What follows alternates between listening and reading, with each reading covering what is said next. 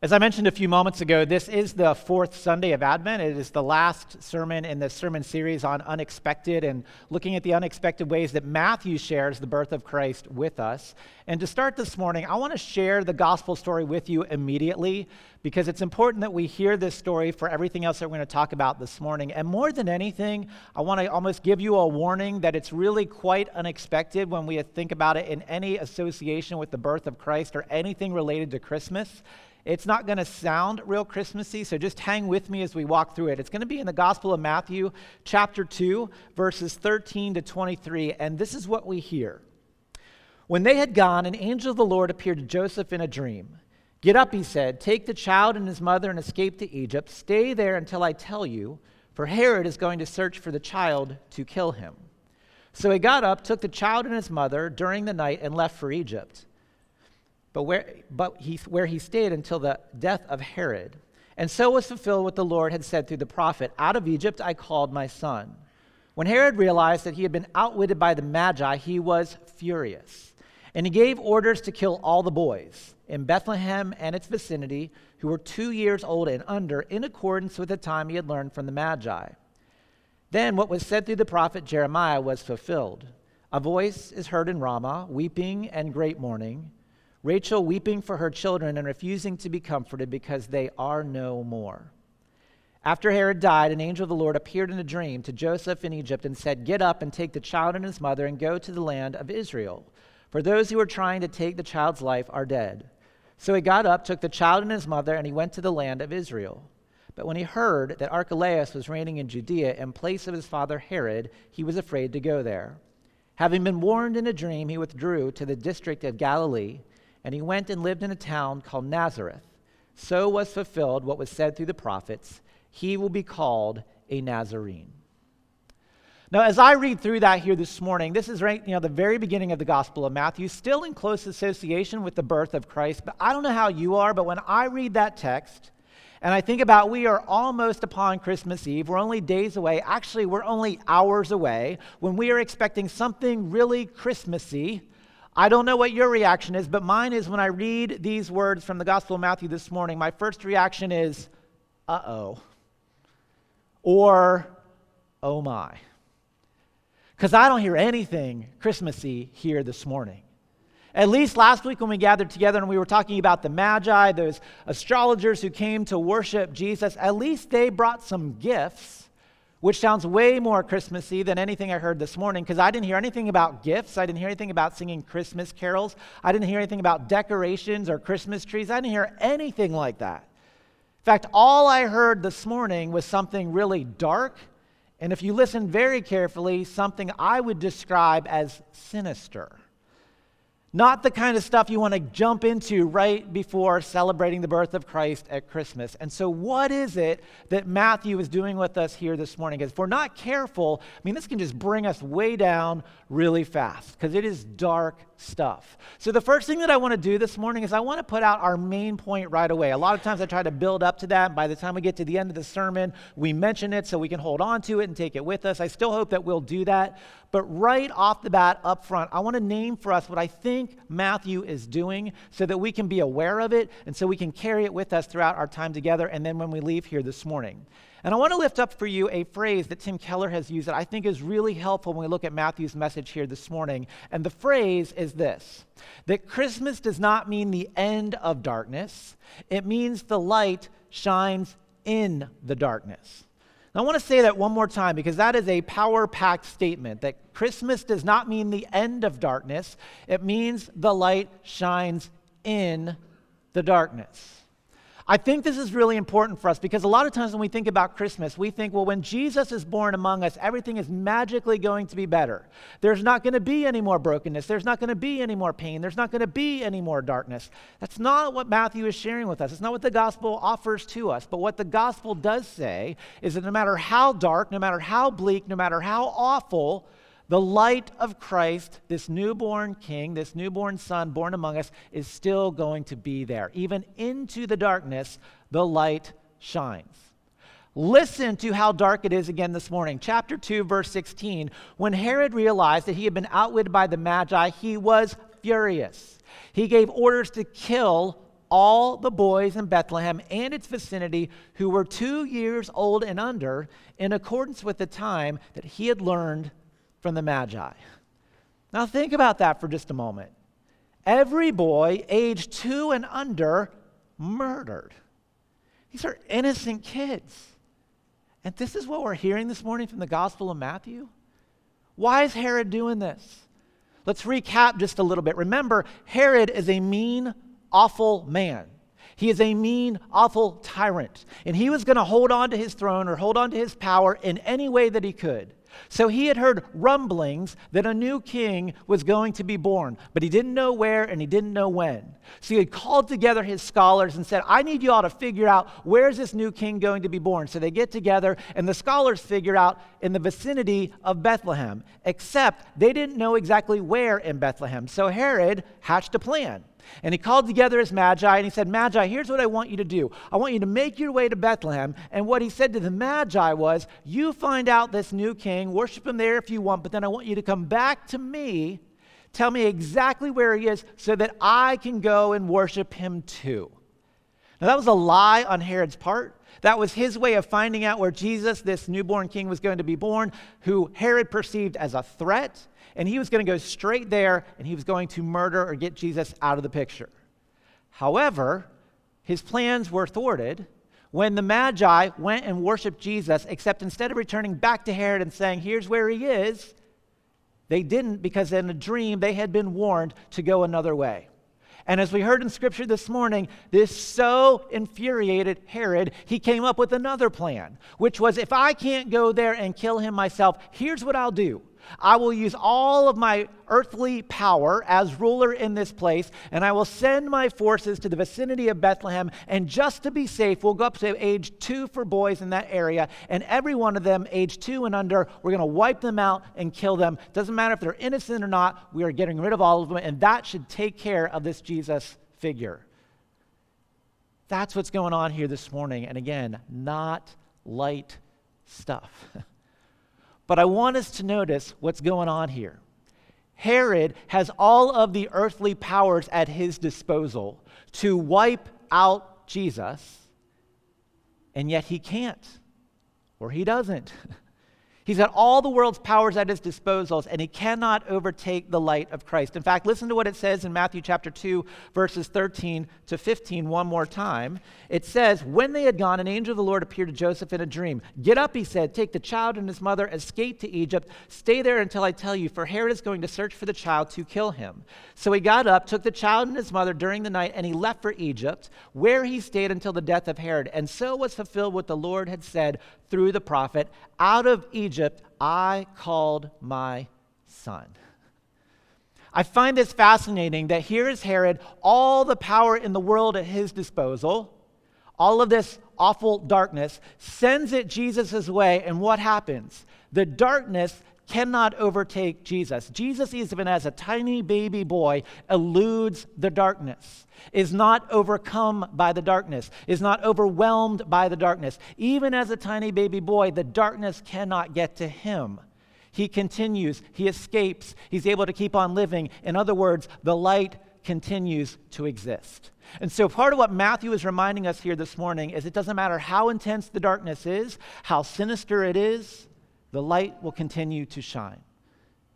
I don't know what darkness you and I are in together this day. I don't know what struggles we have right now, but Matthew says to us, even in that darkness, know this the light continues to shine.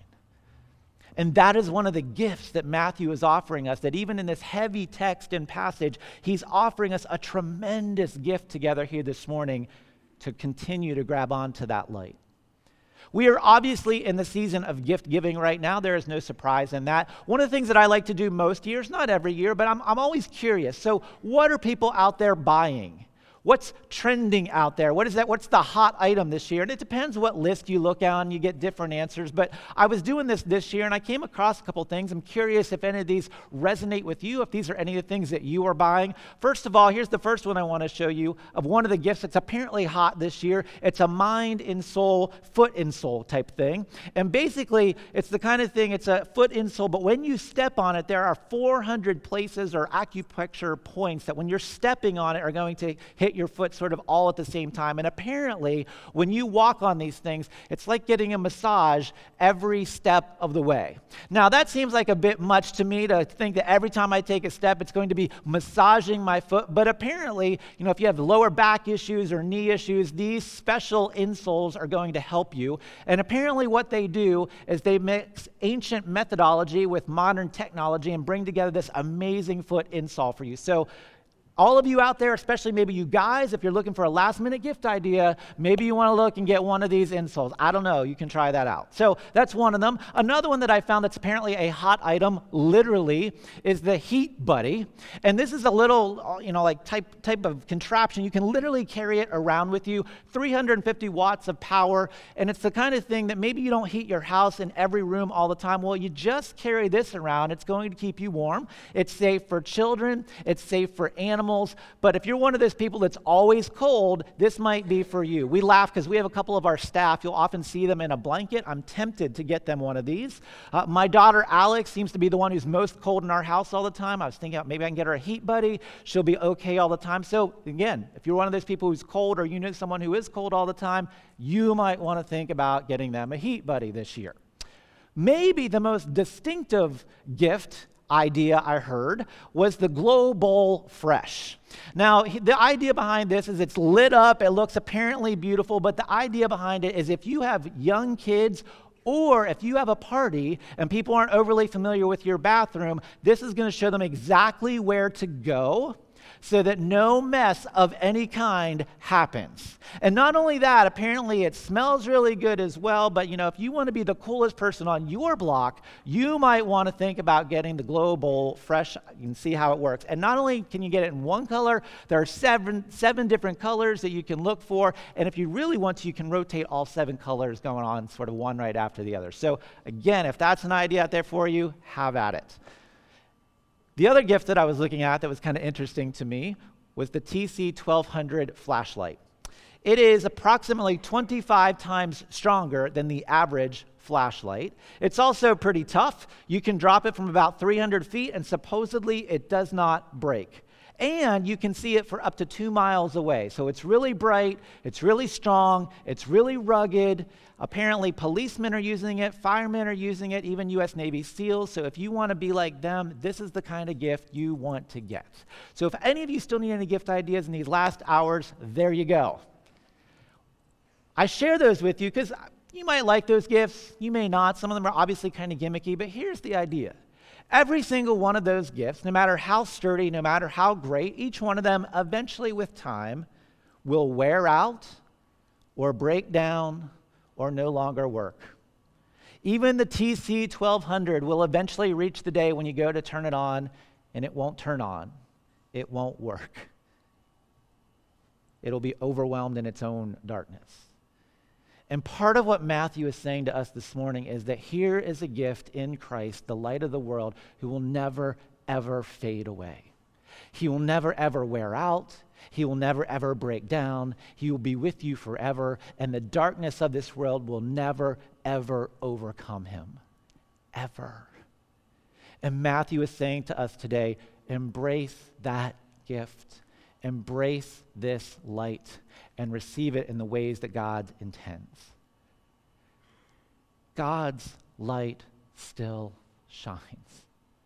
No matter how dark the world looks, even with a murderous tyrant who tries to use his power to wipe out this Christ child, God's light still carries on. Oftentimes, when we share together in a sermon nowadays, the idea, the way we usually have it set up, is there's somebody up front and there's some kind of presentation to everybody else, and it's a one way street. But really, preaching and sermons was never designed to be a one way street. It was designed to be interactive and almost a dialogue of different kinds. And I want to ask us to engage in that just a little bit here this morning. And here's the way that I want to do that I will prompt you, but I want to ask if today we can respond together with one voice and just say, God's light still shines. So when I say something like, even in the darkness, I want to ask you guys to say, God's light still shines. So can you say that with me? God's light still shines. Even in the darkness, even in the darkness. So I want you to keep saying that and understand that because even in the darkness of cancer, even in the darkness of betrayal, even in the darkness of abuse, even in the darkness of anger,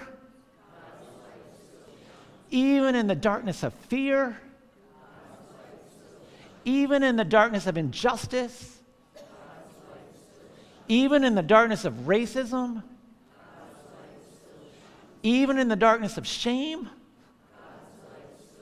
Whatever it is for you, for me, whatever the darkness is, Matthew comes and says, Here's a gift that will never, ever fade away. God's light still shines. And don't you ever forget it ever. So, those are words that we say, but I hope and I pray this morning they're way more than words that we say. I hope it's a longing of our heart that we can grab onto the love and the hope and the joy and the peace that God offers, that God's light still shines. It doesn't matter if we're dealing with cancer or fear or betrayal or jealousy or you name it, God's light shines even in the midst of those places. God's light still shines. That's the gift God is offering us this day. As we're going through Matthew here this morning, I want us to be really clear where we are at. We are still in the very beginning of the Gospel of Matthew, and you know this because we mentioned it a couple of times, but there's only two of the Gospels that share the story of the birth of Christ Matthew and Luke. Mark doesn't say much, John doesn't say much. And between the two, Luke and Matthew, the account that we're pretty much familiar with is the Luke account. That's where we hear about the shepherds, we hear about the angels singing there, we hear Mary pondering things in her heart. All of that's found in Luke. Because of that, the more carefully we study Matthew, he tends to surprise us. Not because it's not there, but for whatever reason, we focus on Luke's account instead of Matthew's. But you might remember a couple of weeks ago as we started saying, Matthew, how are you going to introduce the birth of Christ? He did it in a really weird way. He started with a genealogy, a bunch of boring names, except we learned that in those boring names, God was actually introducing us to a scandalous grace. That this light was going to be for everybody, that in the lineage of Jesus himself were these people we would never expect. And we were surprised at that. And then we were surprised when we looked at Joseph, major figure in the life of Jesus, his earthly father, and yet Joseph never ever says a word in all of Scripture willful, silent obedience. And we were surprised by that. And then last week we came together and we saw the Magi, the very first ones who come on their own to choose to worship Jesus. Not prophets, not priests, not other family members, but these astrologers from a foreign country come and pay homage to Jesus. And we're surprised at that. But maybe the biggest surprise of all is what we hear this morning the way that God chooses to share this light in the world. Look what it says in Matthew chapter 2 verse 23. It says, "And he went and lived in a town called Nazareth." So was fulfilled what was said through the prophets He will be called a Nazarene. Now, there should be something after that that says something to the effect of surprise, because you and I have either heard that enough that we've lost the surprise, or we don't realize what Matthew's really saying here. But the surprise is this the most influential person in all of history came from Nazareth. Now, that's surprising because Nazareth is a nowhere place. It is literally described as a small, out of the way agricultural community. Nothing significant was happening in Nazareth.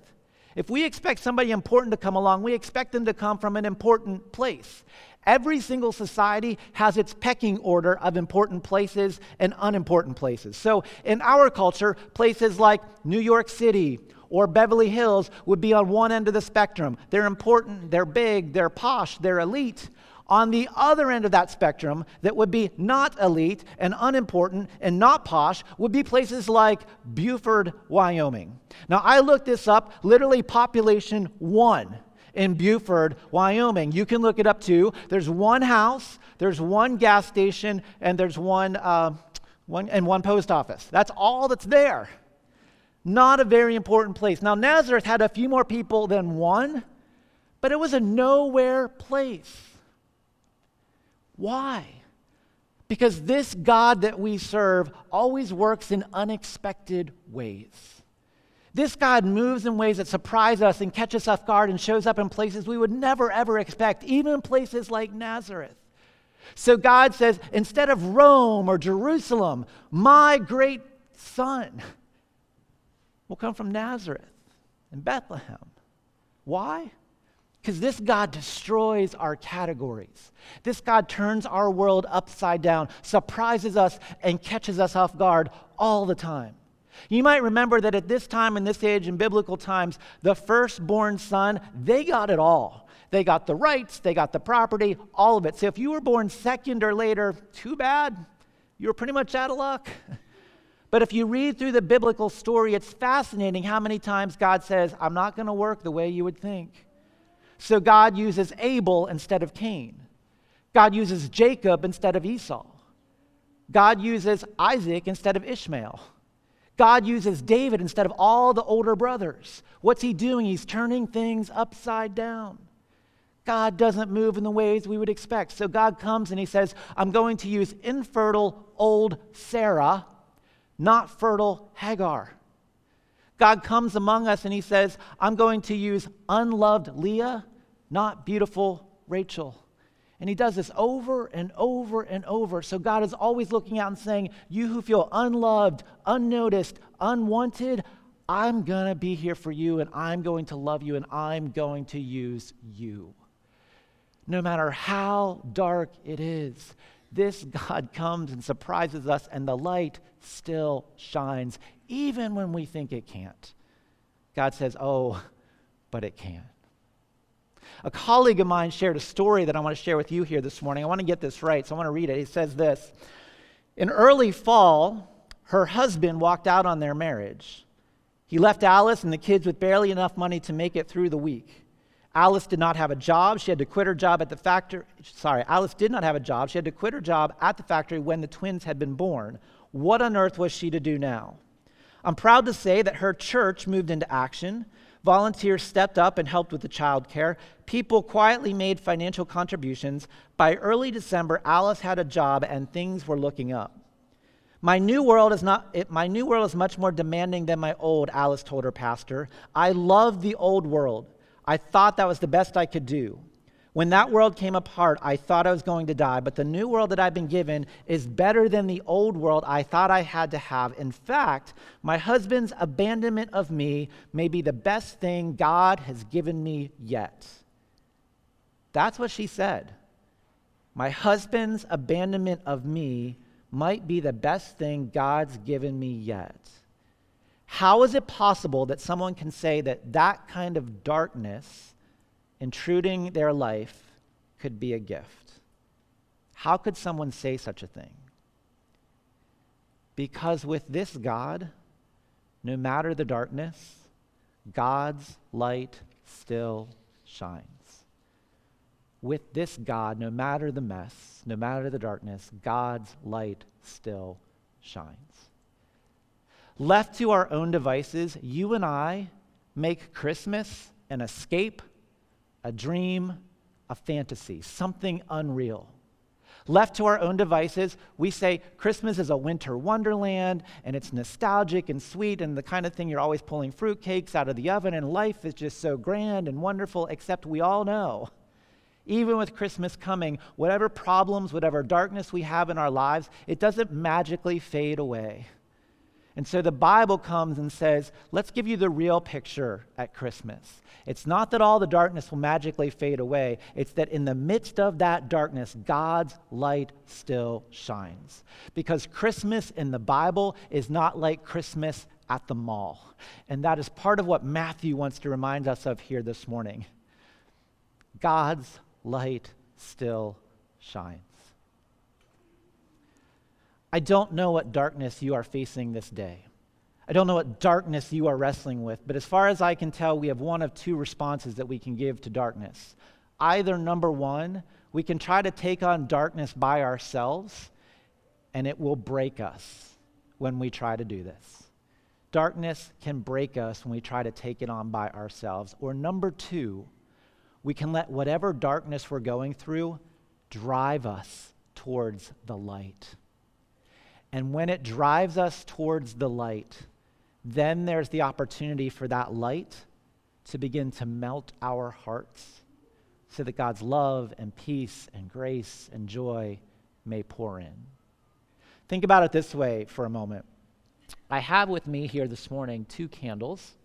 Here's the first one a broken candle, candle that's broke, isn't going to work very well. I can try all I want to light it, and I can try, and it even tries for an instant, but no matter how I try, it's not going to work. It just keeps sort of falling in on itself. And so, in its broken state, the darkness continues to overwhelm. But interestingly, a candle that works, a candle that exists in the light, if you were able to stand up, with, up here with me right now, you would see that very slowly the melting is already starting to happen. And will start to drip down the candle. But here's what's interesting as it melts, the light shines forth. In fact, if we were to shut all the lights off and let this one light shine, it would start to literally fill the room. If this was a scented candle, eventually the fragrance would fill the entire room. How? As the melting is occurring. One of the beautiful things about the grace of God is that God's grace doesn't come to break us or to break our hearts, but to melt our hearts. And in that melting, space is then opened up so that God's love, peace, joy, hope may be poured in. Over the next couple of days, we will have a number of Christmas Eve services together. And at the end of each one of those services, either with real candles or with glow sticks with our kids, we will have the opportunity to light our candles one by one by one. And as we do that, we will literally watch the light of Christ spread even in the darkness. My guess is that when most of us come to Christmas Eve, we'll be excited to some degree. We're going to be looking forward to it. But I have a feeling that some of us are also going to come broken, feeling like the darkness is too much. And if that is us, let me invite us this day not to be overwhelmed in brokenness by the darkness, but to be driven to the light which will melt our hearts that we might receive the grace of God. And as God's light fills us, we then can share it with the world because God's light still shines.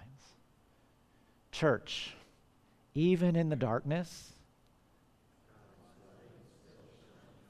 even in the darkness, can we say that as a prayer? Even in the darkness. Amen.